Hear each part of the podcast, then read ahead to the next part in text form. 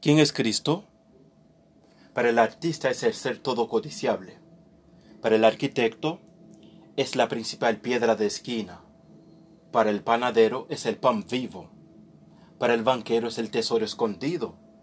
Para el bañil es el seguro fundamento. Para el médico es el gran médico. Para el educador es el gran maestro. Para el agricultor es el sembrador y señor de la mies. Para el floricultor es el lirio de los valles y la rosa de Sarón. Para el geólogo es la piedra de los siglos. Para el juez es el justo juez. Para el jurisconsulto es el consejero, el legislador es el abogado. Para el periodista constituye las buenas nuevas de gran gozo. Para el filántropo es la dádiva inefable. Para el filósofo es la sabiduría de Dios. Para el predicador es la palabra de Dios. Para el hombre solitario es amigo más conjunto que el hermano.